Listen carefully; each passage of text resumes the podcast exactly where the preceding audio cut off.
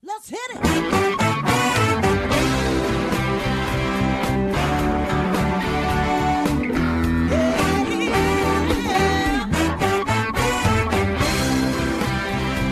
Well, hi everyone, and welcome to Alzheimer's Speaks Radio. I'm your host, Lori La Bey, and I'm so excited that you're joining us today. We are going to have a fascinating conversation as usual as we learn from people all around the world at all ages and stages of life. Stay tuned as we shift our dementia care from crisis to comfort. Here we go. What you think about,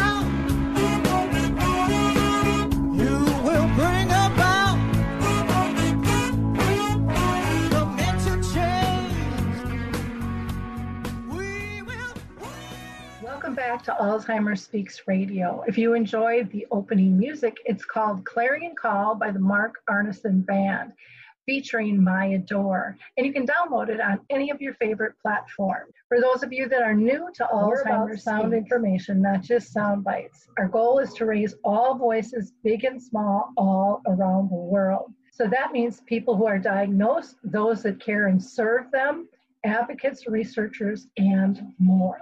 And I always have to thank you, our listeners. You see, your likes, your clicks, and shares have broadened our footprint big time all around the world. And so I just want you to know how much we appreciate your likes, your clicks, your shares. You truly are making a big difference, not just for us, but for all the people needing this sound information, not just with Alzheimer's Speaks Radio, but our blog, our YouTube channel, our events, and so much more. So I hope you continue again to go to alzheimersspeaks.com and like and click and share and spread the word of our work. That's what we're about building a sense of community, sharing knowledge that can help all of us. And I think that's really the only way we're going to win the battle against Alzheimer's disease and dementia is working together. Now, before I introduce our guest today, I always have to give a shout out to the Memory Cafe directory because I adore them. For those of you that don't know what a Memory Cafe is, it's a support group. I like to call it really a gathering of friends versus a support group um, for people diagnosed and their care partners. And they're just fascinating. They're all a little bit different. There's over 900 of them now, but you can find them on Memory Cafe directory. And given that we're in the midst of um, COVID 19, you know, people aren't gathering, but many have converted to virtual cafes like mine, the one that I do for Arthur's uh, Memory Cafe in Minnesota. You don't have to be in Minnesota to join us. So please go to Memory Cafe directory and you'll find more information out there. You can also go to our main website, Alzheimer's Speaks, and find out information about recent shows um, like you're listening to now. You can find out about dementia chats, which are facilitated conversations I do with those experts living with the disease, and also our dementia quick tips and some events. I want to give a shout out to Coral Health because they're doing something cool during COVID. They are allowing people to download the Music First app and Coral Faith app for free. And last, I want to just give a big shout out to the GAIN Alzheimer's trial. And, um, you know, this is a great opportunity for people who are diagnosed with Alzheimer's and who have a care partner who are between 55 and 80 to really make a difference. So go to gaintrial.com. That's gaintrial.com. Well, I'm so excited to introduce you to our guest today, but instead of me introducing them, I'm going to have each of them introduce themselves because they can do such a better job. These two are icons um, around the world. They're doing fabulous, fabulous work. And so we are really, really thrilled to have Norms McNamara and Jane Moore with us. And Norms, I'm going to have you go ahead and introduce yourself first, if you don't mind. No, that's fine. Well, hello, everybody. My name's Norms McNamara. I'm the founder of the Global Purple Angel Dementia Campaign. And uh, I was diagnosed with dementia nearly, it will be 11 years ago now. Um, we believe in community, we believe in the roots and the ground roots of people making a change from there because all the way through history, changes have been made by the people and not by the governments. And this is what we do with the Purple Angel. Um, and then one of the main things that we do with the Purple Angel is it's absolutely free. Whatever we do is absolutely free. We don't charge, and it's quite unique around the world, but we're proud to do so. Well, and what's interesting about the Purple Angel, just for those that didn't know, is Norms was told like multiple times, this is never going to work. It's never going to fly. And we're going to dive deeper, and you're going to hear how far and wide and how many people are involved with this as ambassadors. I mean, it's really, really been something. Um, Jane, do you want to give people a little background on yourself? Uh, yeah. Hi, everybody. Um, I, I live about two hours journey from Norms, and we met on the internet um, on a dementia aware site. Um, I was caring for my mum at the time, and he was asking for somebody to make him a logo for raising awareness around his shops. So I doodled an angel. If you can see that all right. Yep. That was the original angel. And Norm added some flair to it. And together we've contrived the Purple Angel Global, global movement. Yeah, it's it's just been uh, unbelievable. I I've met both both of these two, um, needless to say, on the internet because I'm in the U.S. and uh, they are across the pond, as we say. Um, Norms, I want to ask you just to give people a little bit of background about your dementia, what you were originally diagnosed with, and and where you're at with things right now. Yeah, I was eventually diagnosed with the Alzheimer's type disease. uh, but because the hallucinations were becoming more prominent and the night terrors, um, I was very lucky. I had a wonderful consultant who got me readmitted and retested. And um, we had a specialist consultant came down from Newcastle where they'd done some research in Lewy bodies. And once he's seen me, he, he diagnosed me with the Lewy bodies type dementia and not the Alzheimer's type. Um, this, I always say, it's a beast of a, of a disease, but each type is just as bad as each other. I don't think there's any worse than the other. Um, each is as bad as each other. Um, but the Lewy body disease is can be quite different because you can be um, quite cognitive and quite well at different parts of the day. But as the sun goes down, as in sundown, and, then the evening, you, you become quite unwell. And there's no rhyme or reason to it. It's not every night. It can be some nights, or it could be seven nights on the trot. Um, I hallucinate, which is not dreaming. It's when I'm awake and I see people and uh, things that aren't there. Um, when I have night terrors, it's on the XXX scale. It's not anything like you've seen at the movies. Things that I don't really talk about, um, apart from my wife. And even then, don't. Sometimes it's that bad. I don't talk about them. Um, when you go visiting people and you're staying over, in the good old days when we could stay over at other people, at other people's houses, uh, Jane herself was on the screen and shout during the night when we stayed at the cottage, you know. Um, I've been nearly 11 years now, and at the moment, you know, these past few weeks or past few months have been tough.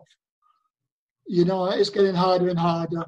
Um, but I can't complain because I've had so long compared to some. And there are so many people who've had this 20, 25 years and longer. You know, and God bless them. You know, and I hope it lasts even longer than, you know, they, they do well for longer than that. Um, so I have no complaints um, apart from don't shout at me because I'm doing well. You know?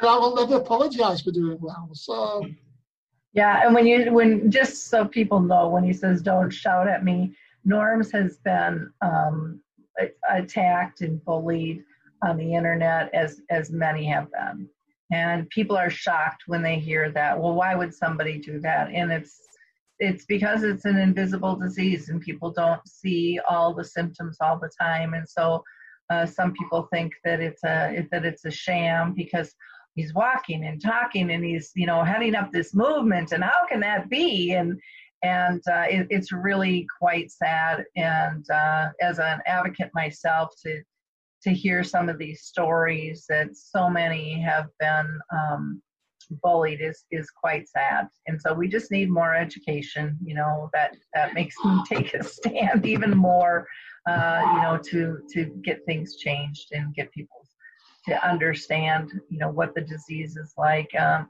others, I think, sometimes get um, upset because maybe their loved one isn't doing as well for as long, and they think everyone who has it should be on the same schedule as their loved one. And and I think one of the things we we all understand very well is you know everybody goes through this disease different um, that's a person diagnosed that's the family members that's the doctors and the care workers. I mean you know it, it's everybody has different impressions and and um, and things. So but i just wanted to clarify clarify that because your your work is so important and I, I, it's just amazing what you've accomplished. Well well people you know like yourself and other people have said like as you as you quite rightly said early on, you know, when we began this and up to a few years ago, they said it will never, never take off. It will never, ever take off because the way you're doing it, because we're doing it for free, because we raise all our own funds, you know, because we ask people to join in, we ask them to do it for free. And um, of course, we proved them all wrong from Lloyds, from MPs, members of parliaments. Uh, I've had sat across the table and said, you can't do it like that, no one. It won't work like that. I, I would love to meet them again maybe one day and say, oh, yes, it does, because we've proved that we have. Well, we, we can. We're the only people who hold a world rock against dementia on a global scale every year and have done for seven years. And people around the world, thousands upon thousands of people around the world join in. This has never ever been done before. You know, and we don't want the recognition for it. We don't want the plaudits. We just want to carry on doing what we're doing and hopefully get more countries and more people involved. We didn't have one this year for obvious reasons, for safety reasons because of COVID. Uh, but we're building up to next year, next year, and uh, hopefully, fingers crossed, everything will be all right by then. We've already got interests from around the world, you know, and uh, it's becoming very exciting even now, and it's only June. You know, and this is all what people said we couldn't do. You know, well, Jim will tell you better probably than me that we have well over a thousand ambassadors worldwide in so many different countries. And I really do think, and I don't mind saying this, and I know my steering group won't mind me saying this, um, but even they, I don't think, grasp how big the Purple Angel is because they still think, oh, it's Devon, it's UK. It's, I don't think they really fully understand what goes on around the world. You know, uh, but we're getting there. We're getting there. We're convincing them. Well, and I think the the beauty of the Purple Angel is that you've made it simple and you've allowed people to be creative. And to me, that's one of the the biggest problems we have in industry and in business is we scout uh, in, and um, dub down the creativity and for people to try out new ideas or or um, leverage what they're good at and and mm-hmm. you've allowed that to happen. And and so people feel empowered. They feel heard. They see the difference. And um, it, you know and they pull in all their resources. And a lot of times it's not money that's needed. It's voices. It's contacts. It's you know inroads. It's ideas. It's um, people to do some of the grunt work, you know, it's, and people don't mind doing any of that when they feel that they're a part in making a difference. Um, I also think, you know, one of the, the big things too is, you know, a lot of the larger organizations are always after money, you know, and they're going to do this and they're going to do that. And you give the money, but you don't really know what's happening with the money. And um, and it's just it's writing a check it's not necessarily i don't want to say it's not heartfelt because for for some it is but some it's not um, some it's kind of writing away their guilt but um, you know with this people are it, they're just they're in it at a whole different level mm-hmm. you know and they're excited about it and that's how I, the conversation to me has has just expanded understanding that just having a conversation is one of the most important things we can do. Yeah, and, and the excitement and enthusiasm that comes along with it. Um, yeah, they are big companies, they do things, they say they do things, then sometimes you don't see the end result. With the Purple Angel, we like to say we do something, when we do it, we do it. And then we tell people what we've done and what the results are. And if it's worked, it's worked. And if it's not, we're very honest and said, no, that didn't work. You know, uh, it didn't quite come off. But, you know, as luck has it, a lot of, a lot of stuff we've done has worked well. But that's because I always have a saying, if you, if you surround yourself with good people, then good things happen. Yeah. Well, and I think the other thing is, um, you know, the way you and Jane work is you're really fluid. I would you be lost without her. You know, it's uh, and that to me makes a really, really big difference. Um, Jane, why don't you tell us a little bit about your history, if you don't mind, you know, with your own own mother and how you got involved uh, in in the world of dementia. Yeah. Um, my mother came to live with us in Cornwall in the UK in 2006. Uh, sorry, 2005. In 2006, she was diagnosed with Alzheimer's and vascular type dementia. So I was not prepared to care. And I think there are many around the world who are in the situation that I found myself in. I have a husband, I had a life, and I it was all wiped out in one go. Um, nobody can really be prepared for what it's like to care for your parent or sibling or, or whatever. Um, I have worked in a care home, and it's it's not like it's not the same. It's extremely different. Um, Mum and I started off raising awareness together in Camelford, where we live, and Mum gave a, a lovely interview on the television. She told the world that you could cure dementia by drawing.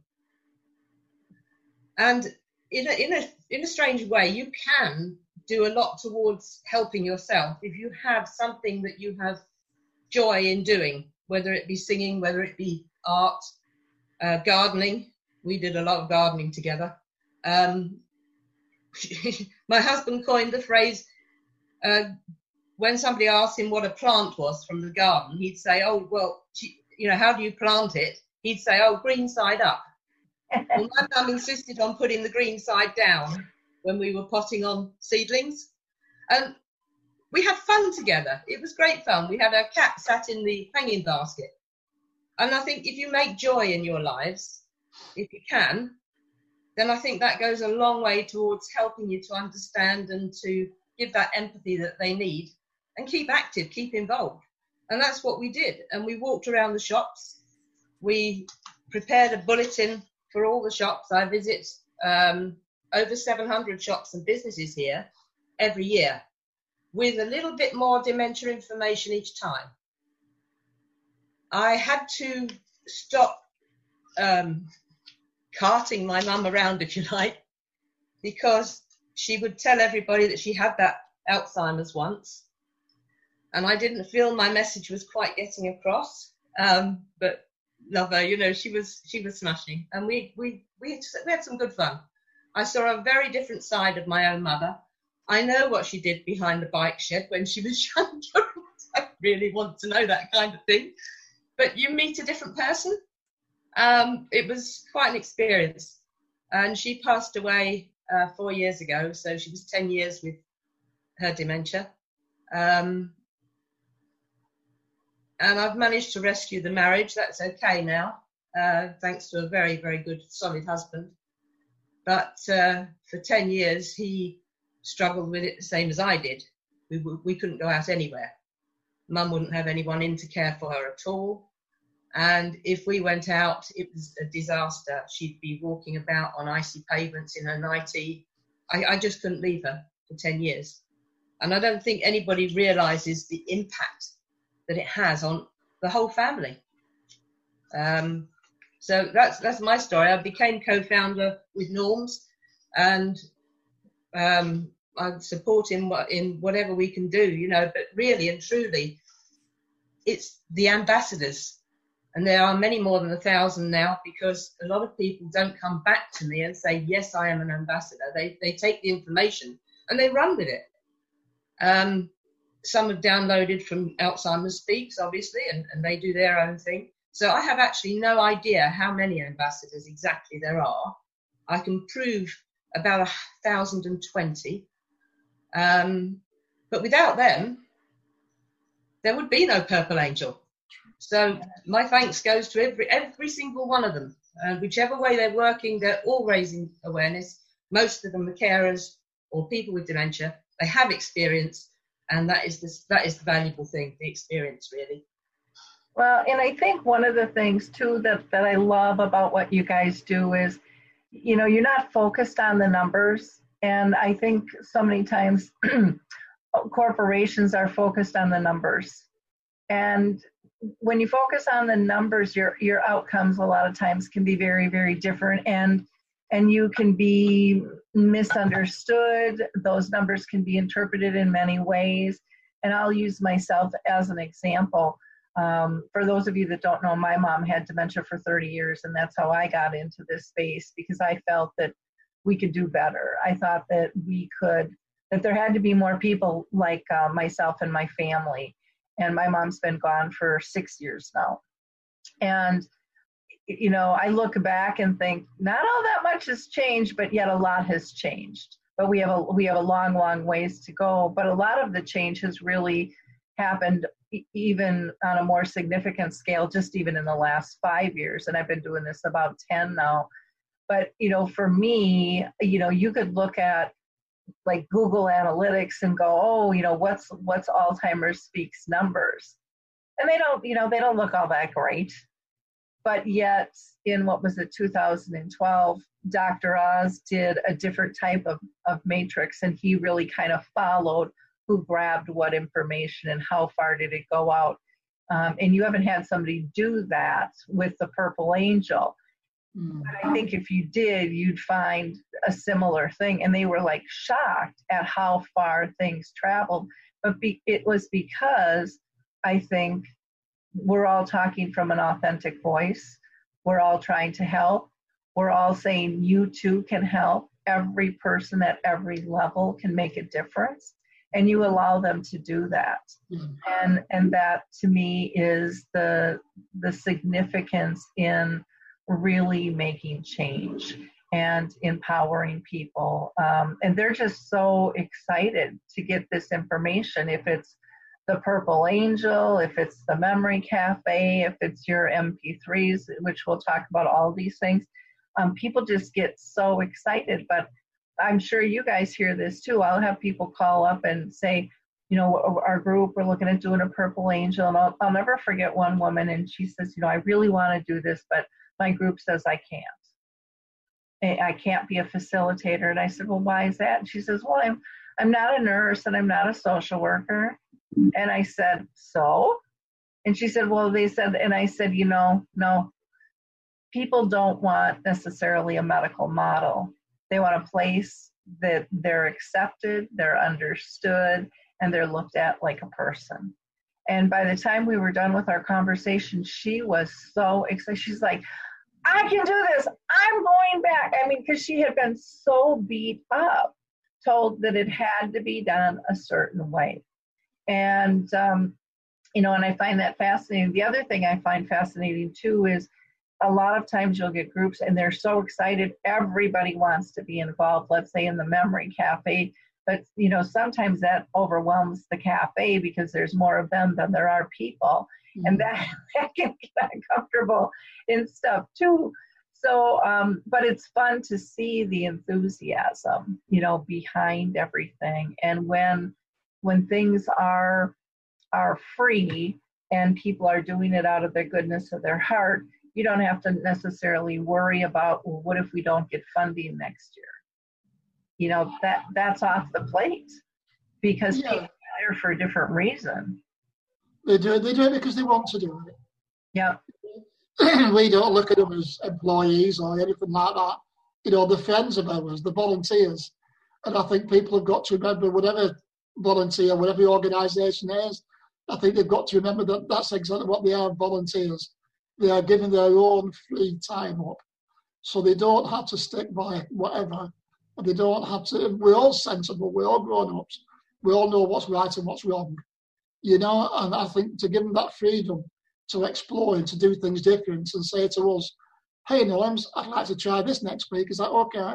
And we'll say, yeah, great, go with it. And it's a huge success. You know, um, when I was when I was working, when I was employed, I was a manager, and I applied the same thing with the staff. I empowered them. You know, I said, well, how would you like to see your section? How would you like to see it work? Go and sort it all out and come and talk to me and see if you can sort it all out. How would you like to order your own things in your section? You know what's there, I don't. You know what's bestseller, what's not. Why don't you take over the order a little bit? And it empowers them, and then they take a pride in what they do.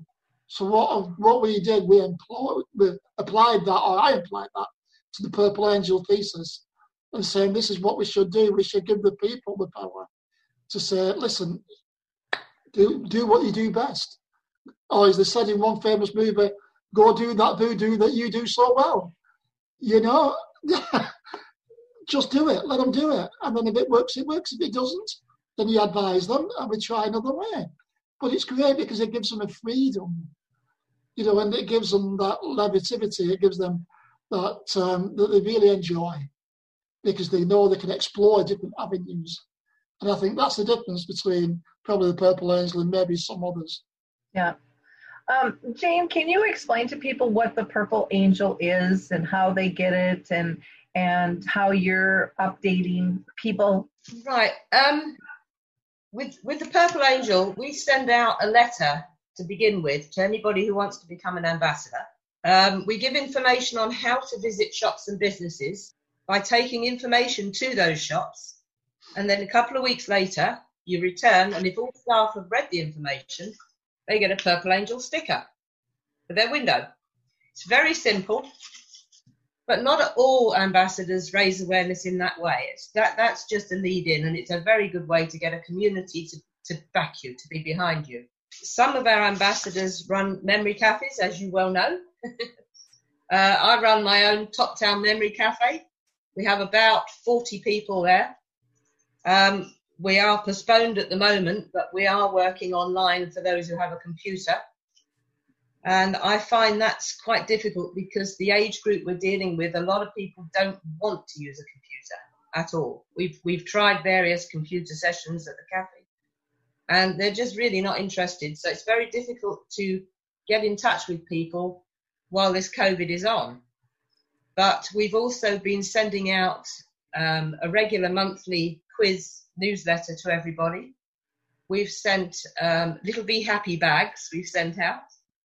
And we're just in the process now of sending out a raffle ticket each month for a hamper, which is delivered with social distancing, of course, um, just to try and keep the cafe alive. And I think it's working. The people are really looking forward to coming back.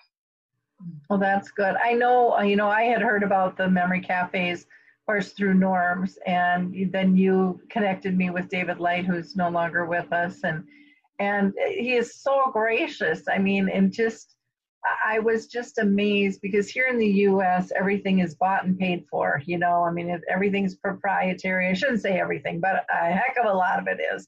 And he was you know he rewrote the guidelines and took uh, your s's out and put our z's back in and what terms you use for this? And you know, we, um, when I started the, the Memory Cafe um, that I have, we did it a little bit differently because we didn't have funding and things. And it took us a while to get it off because people off the ground because people didn't know what it was.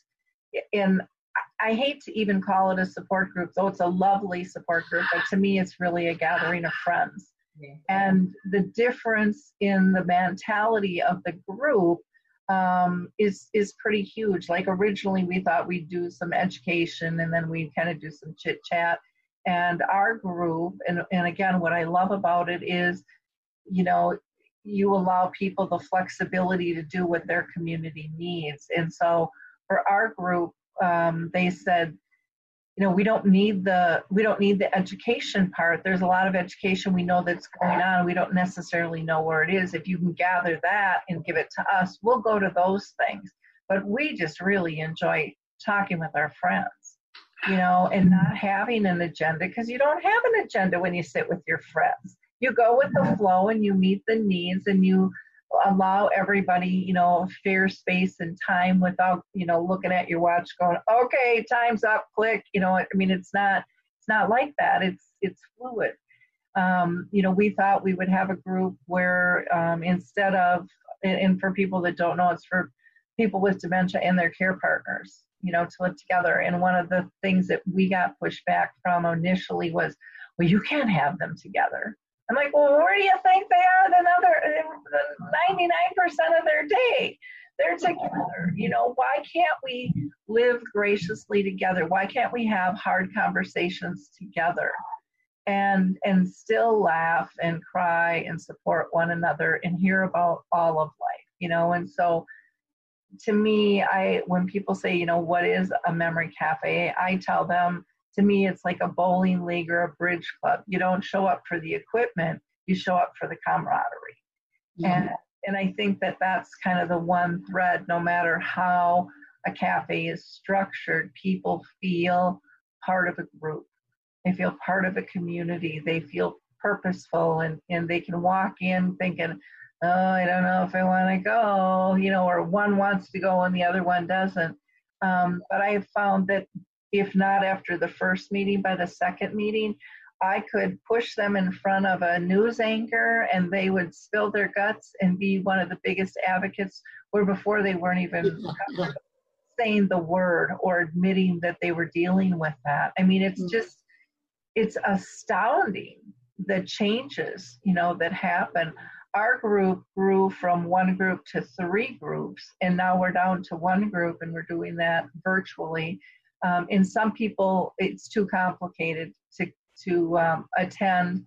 Um, some of them are even having trouble dialing in by by the phone. And um, and yet we still have a core group that that gets a lot of value out of it. Our we we would meet um, twice a month for two hours, and now we're down to twice a month for about an hour, hour and a half, depending on the size of the group. Um, but our group, like I said, has dwindled down, and people are like, "Well, what are you doing wrong?" I'm like, "We're not doing anything wrong. There's more groups around us popping up, and and and that's okay. We don't have to do it all." you know and but right away it's like what's wrong you know and it's like nothing's wrong. Nothing's wrong. It's this is a good thing that they have more choice and maybe there's a better day or time or you know they you know because um, we had people driving an hour one way to get to us in the beginning you know and that's uh, i mean that's a full day time commitment you know with something like that. And and people shouldn't have to drive that far. So um, you know, I know here in the U.S., um, Dave has the Memory Cafe directory, and I believe there's over 900 of them now. Not just in the U.S., but in, he's starting to pull other countries' lists together as well, um, and have other resources on there. And the, remind me again, uh, Larry, who the very first Memory Cafe in America? Mm-hmm. Yep. That yep. was yourself. Yeah, that was, uh, you know, and uh, Fox Valley was really close behind.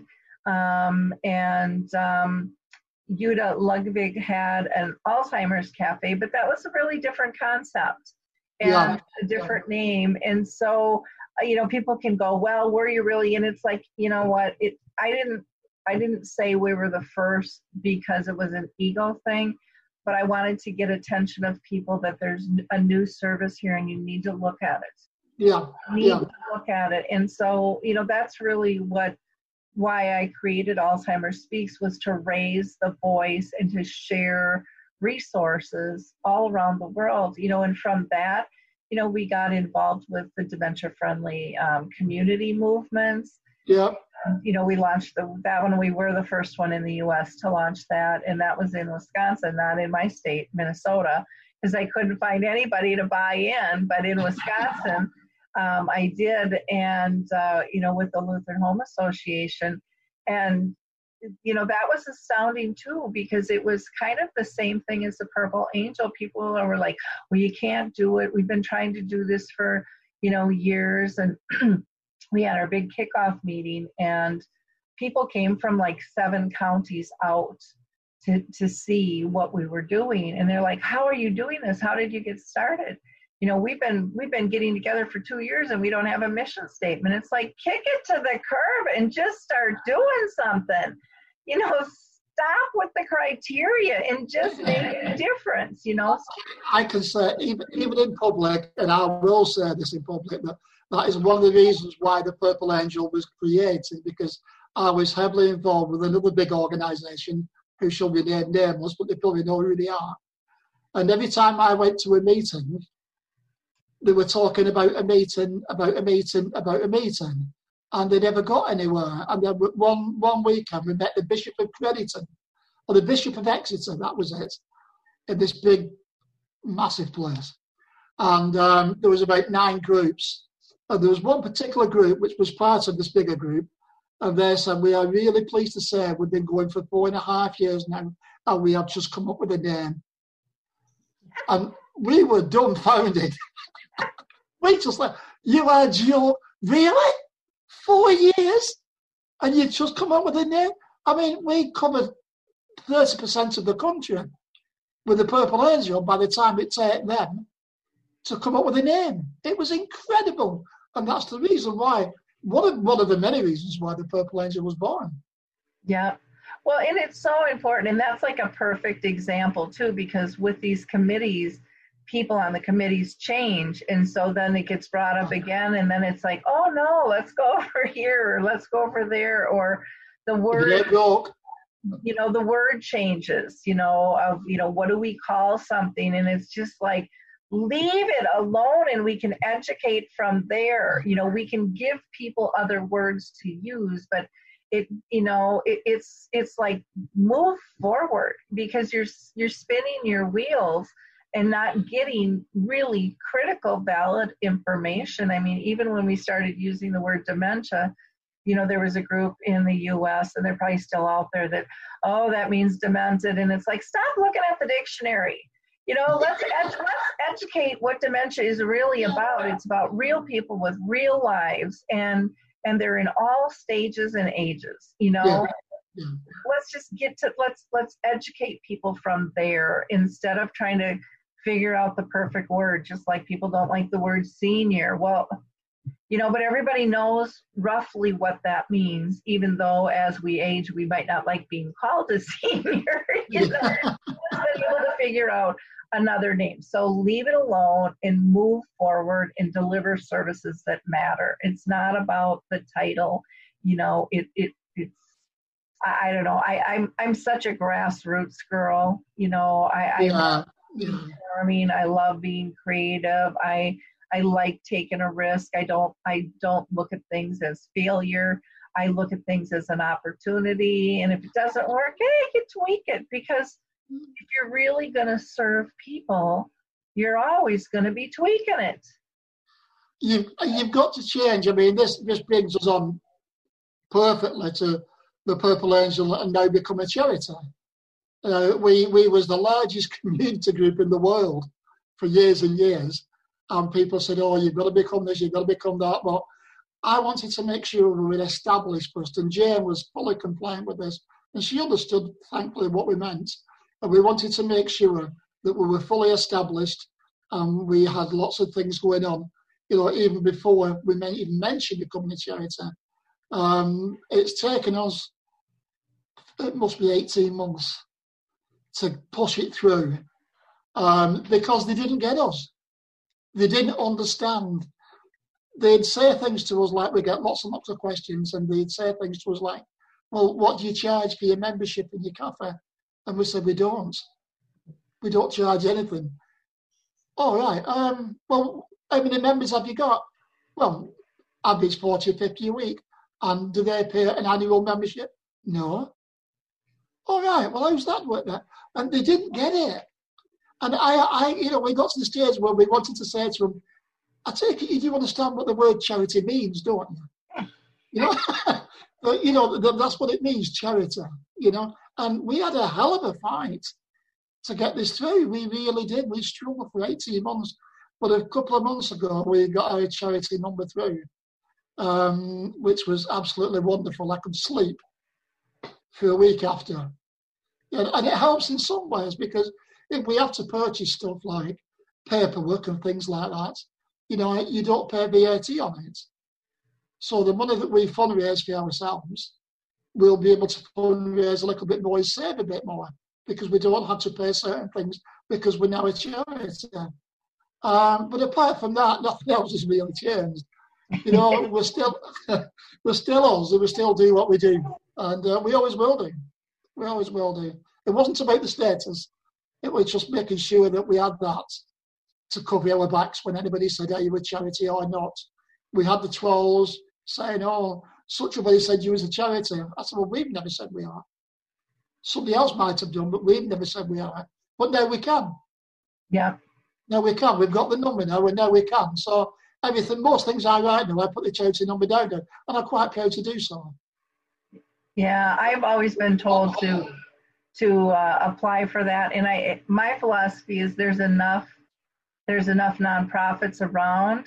Nonprofits um, need to start embracing working with people for profit, and I'm for profit, but I'm telling you, I make a lot less money doing this than when I sold real estate you know, and I invested all my life savings to do what I'm doing. I mean, I am invested, you know, mm-hmm. knee deep in this, and um, uh, but I, I there's a there's a mentality, anyways, in the U.S. of if you're for profit that you're not for the people, and yet a lot of the for profits are making less money than yeah.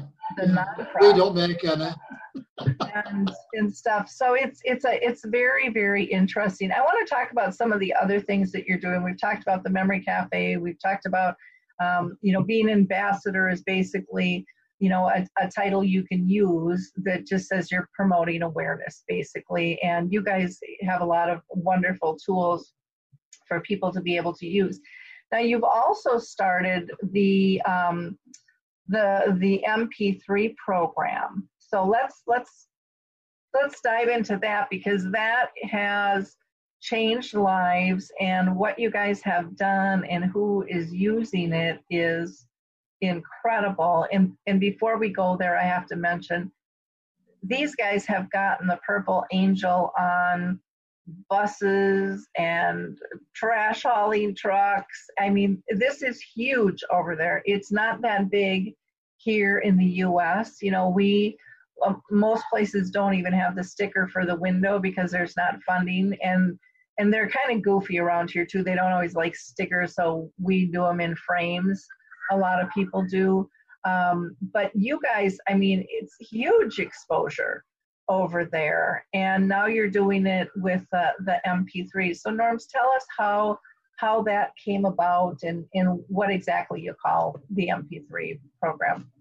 Yeah well it, it is called exactly that. It's called the purple angel mp3 program. Excuse me phone um, you can always tell when it's live can't you? Ah, i forgot to switch it off. Schoolboy error. Um, is the MP3 program, um, and it started in your wonderful country. It started in, in, in America with uh, Wayne Mesker, and he started it um, doing recording things and recording favourite music by, you know, by artists and giving them to other people with dementia. So I politely asked Wayne if we could do something similar, but do it our way, right? Because every country's different, you know. And I said if we could do it our way and tweak it a little bit. And he said, yeah, by all means, which was really, really good. And it has taken off immensely. We have the most heartbreaking stories of feedback, you know, coming back saying there's people who who hadn't spoken to their husbands or wives for months, but once they got their favourite music on, they suddenly became awake and said, What are you doing here? You know, through a croaky voice we have people who who started drinking again. You know, the fluids, they're eating better. They've still got dementia, but they're getting all the vitamins, they're walking better, they're sleeping better. They're being used for during the night when the people are very unsettled. It settles them down. The amount of feedback we've got is a forest full, you know. And um, I had to say, hand on heart, we've done things at the Purple Angel, and I'm sure um, Jane will tell you um, that have worked and that haven't worked. You know, um, but this has to be one of our biggest successes because we are making a tangible proof to people's lives.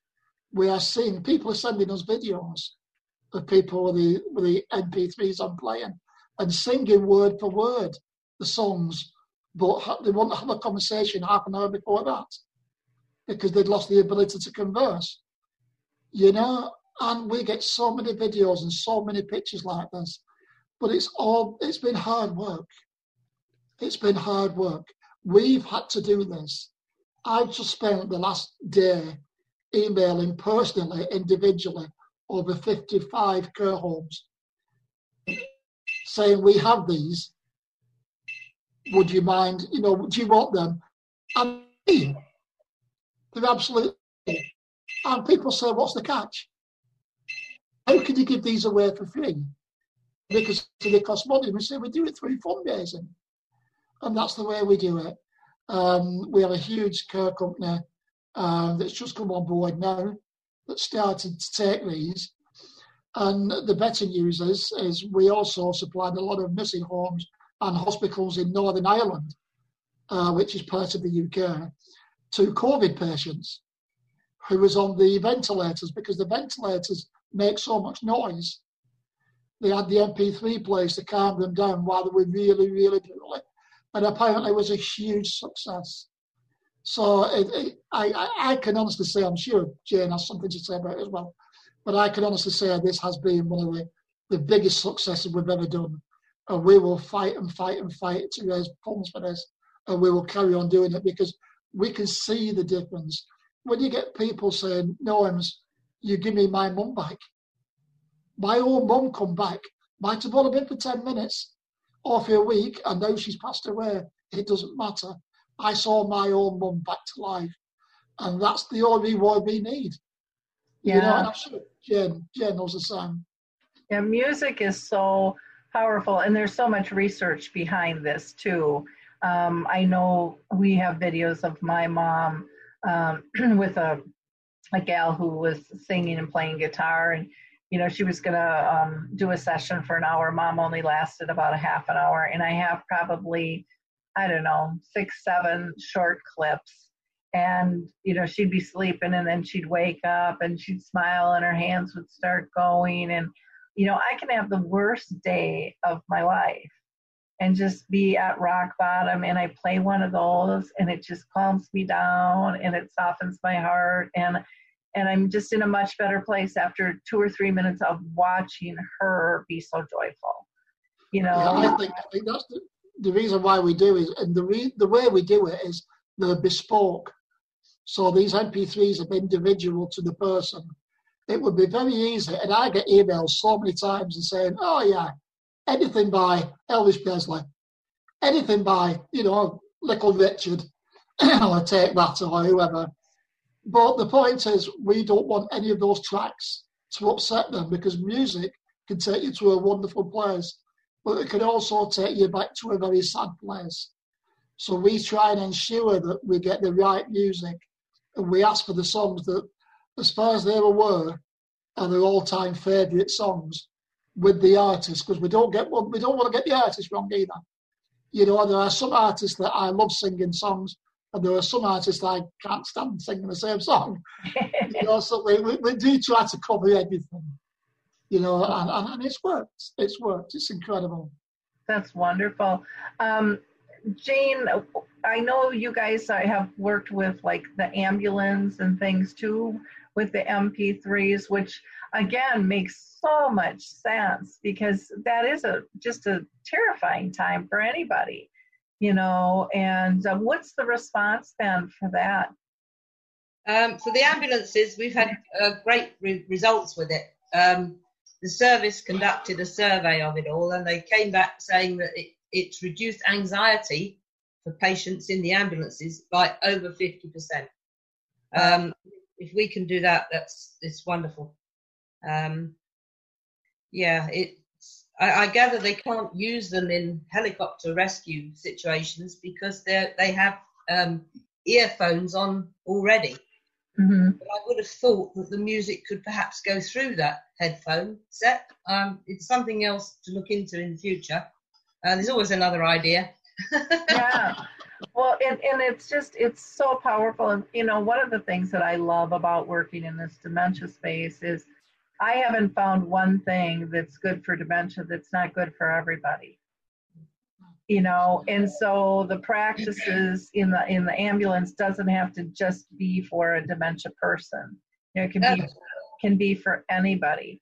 Being kind, being patient, you know, giving somebody a few more seconds to respond. You know, those those are all things that you know help us learning to to let go of our need for control you know and be in the moment. I mean those are all such positive positive lessons you know for for all of us there. Um, i wanted to mention if people want to kind of see what the power of this music does there is a, a video on youtube called alive inside that really shows it. And there's a whole film that you can watch, like on Netflix or something like that.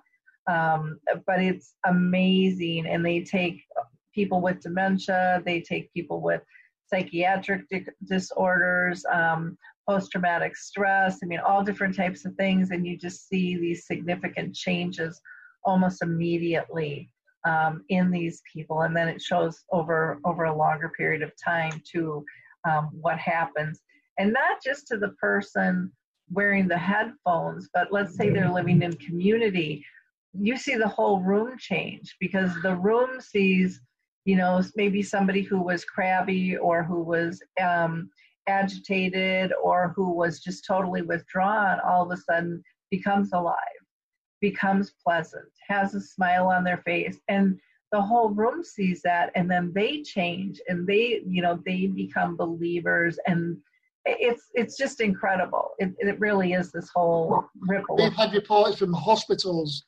in waiting rooms, and we all know how long and how boring that can be, where people have been had their headphones on and singing, and the whole waiting room is joined in. joined in with the singing. oh, very very neat. Now, Norms, you also do a lot of writing. Your posts are you know, if you don't follow um, Norms and Jane on Facebook, you should because they are both such great resources. Norms does a lot of writing um, very honestly about his journey, and you know, he he explains the good, the bad, the ugly. Um, you know, his his gratitude, what he'd like to see changed in the world. Um, but they're um, they're just so authentic and so powerful and you've written a few books um, as well. And you, if I'm not mistaken, didn't you write the song for the Purple Angel too? The Purple Angel has a song. Yeah, yeah, yeah. The uh, well, yeah, it has a couple actually. but yeah, for the original RAD, I wrote the song within my mind. Yes, uh, which is also available on YouTube. Um, it was just put it within my mind, Purple Angel. Um, you can listen to it there.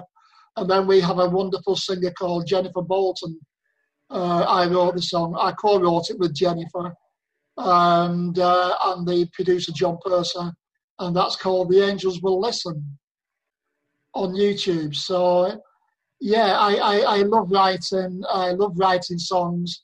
Uh, there is one in the offering at the moment, but it's uh, it's not Purple Angel. It's just it's just a love song, but it's the same producer that uh, wrote the music for the Within My Mind. Um, Rob Young is the musical producer, so we're we're working on one at the moment, shall we say? Okay.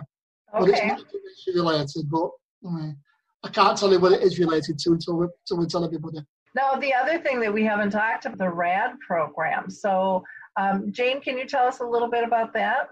Yeah, I've been collating the um, events over the past few years and they've steadily risen and risen. I think last year was 126 events. Um, they're, they're various in how they are. Some are big events, but a lot of them are smaller events in care homes, which is bringing music to residents in care. Um, some are actually private parties, but they can still be part of it because you're still raising awareness within your own party um, yeah, it's, it's, just carried on and carried on. We're working together with Wayne Mesker, as Norm said. And it was a great shame to have to cancel this year's events. I managed to get one done at my memory cafe, so I had two one at the beginning of March and one at the end, and I had to cancel the one at the end. Um, so that was a bit of a pity. Um, I think there were a lot of events that were raising money for the MP3 players that never took place. So again, we've lost out quite a lot um, on the funding on that kind of thing. But it doesn't have to be about funding. It doesn't. You don't have to raise funds at all. It's literally just a musical event that you can take part in, have fun, and just raise awareness of dementia at the same time. Some people will just have events in their home and just have friends over. I mean, if Yeah, it matters, it matters not how small or big the event is. And as Jane said, it's not about the fundraising either. And we're not precious. If anybody would like to raise funds for the MP3s, please do. But if you'd like to raise funds for your own dementia charity, whoever it is, then please do that as well. You know, we, we don't mind. We really don't mind. As long as you just let us know what you're doing and on what date you're doing it, and we will put you on a world map. And we will tell the world that you you know you've joined in. I think the hardest thing I had to do this year was to announce to everybody we had to cancel 121 events globally. I've never had to do that before in my life, and and because it is a global thing, it's, it was a hard thing to do, Mhm. and I did leave it and leave it and leave it, but I we had to do it. It was the common sense thing to do. Uh, but I'm sure, as Jane knows, and most people within the group know, we're going to bounce back bigger and better next year. Yes. And uh, and of course we've got Jill Arsenal from um, the Philippines Mhm. on board now. So we're hoping to have Malaysia, Japan, and other countries in Asia join us as well. So yeah, and we think it's going to be bigger and better.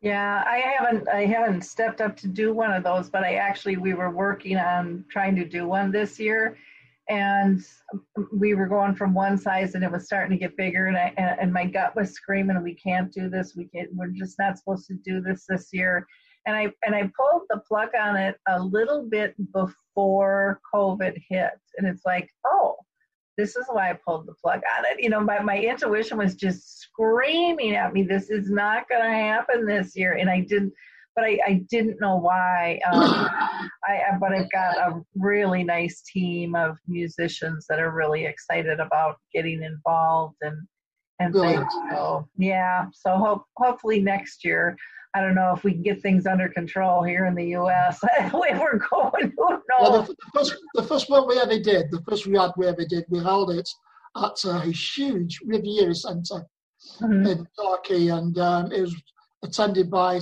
oh, 18, maybe 19 choirs, and we had Lion Star, and we had major attractions, and we had hundreds and hundreds. And because we're just self-funded, we had to pay to put that on, you know. And um, we had people donating and donating for the tables and that. And it's a very, very little known fact, but we actually spent thousands of pounds putting that on out of money that people had donated. And when we counted all the pennies up at the end, we actually made £1.56 pence profit, which is about a dollar, one dollar. And we actually made £1.56. Well, phew. And I promise, I promised my steering group I would never put them through it again. Yeah, And that's the reason why we don't do it. We don't do it that big. yeah.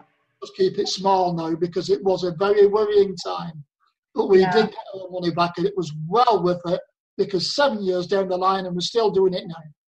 Yeah, it's just it's so fun to see all that you guys have have accomplished, and I know there'll be more stuff coming because that's just how you two work, you know. Um, and and that's it's it's neat, and you know one of the the biggest gifts that I've gotten out of dementia norms was uh, actually connecting with you.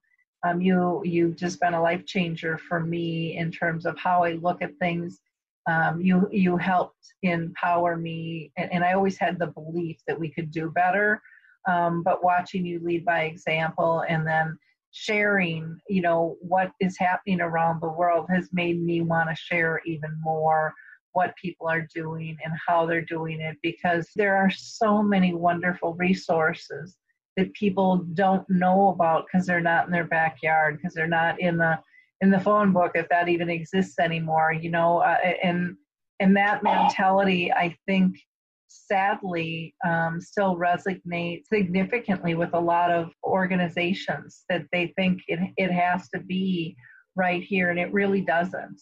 You know, you can get great ideas, and and people can start, you know, by taking ideas from other people, and not in a mean way taking, because no. because this is shared. I mean, people yeah. want want to share. It's a whole different philosophy. It's it's kind of for the the better good of the world, and then you customize it to what's really going to work in your area. And what are your resources? What are your needs? You don't have to do it exactly the same because you know no community is the same. And starting something is better than nothing you know even if we can get that mind frame passed along. Just one step forward is better than one step back. Yeah yeah. Or standing still even you know? Yeah, yeah yeah you know uh, so we have to we have to get people over the fear of failure or what will people think. And you know my mind frame has always been i would rather try than than do nothing. Me too me too. Fully 100% yeah. Yeah so what's uh, what's the website and for people www.purpleangel-global.com well sounds good this has been a fun conversation i i can't thank you guys enough uh, for taking the time and um, and sharing your wonderful, wonderful work with the world. So thank you. Thank you very much for having us, Lori. It's always a pleasure to speak to you. Thank you to you, Lori. Oh, thank you. You you've done a lot to help us get this word out. A lot. Yeah. Yeah. Well, good. I try. Like I said, that's the whole point of Alzheimer's Speaks is to raise all voices and to and to level the playing field from the little guy to the big organization. People have the right to know all their choices and all the resources that are out there. And, um, you know, I will continue on with that. I, I just think that that's critically important. Yeah. Thank you. And no doubt Jane will be reminding you about March next year, RAD. I've already decided Lori's going to do a kitchen dancing session. I'll do a TikTok. No. yeah. I'll get my granddaughters in with me. Hey everybody, Jared Sebestier, host of Retire Repurposed. This podcast is dedicated to help people transition into fulfilling and purposeful retirements. Retirement is a big life change. In fact, the two most dangerous years of a person's life are the year they were born and the year they retire. Few people could just flip the switch from working a career 30 or 40 plus years, retiring on Friday without methodical steps to living what we call a repurposed retirement. To listen now, search Retire Repurpose on your favorite podcast platform, Senior Resource, or Life Audio.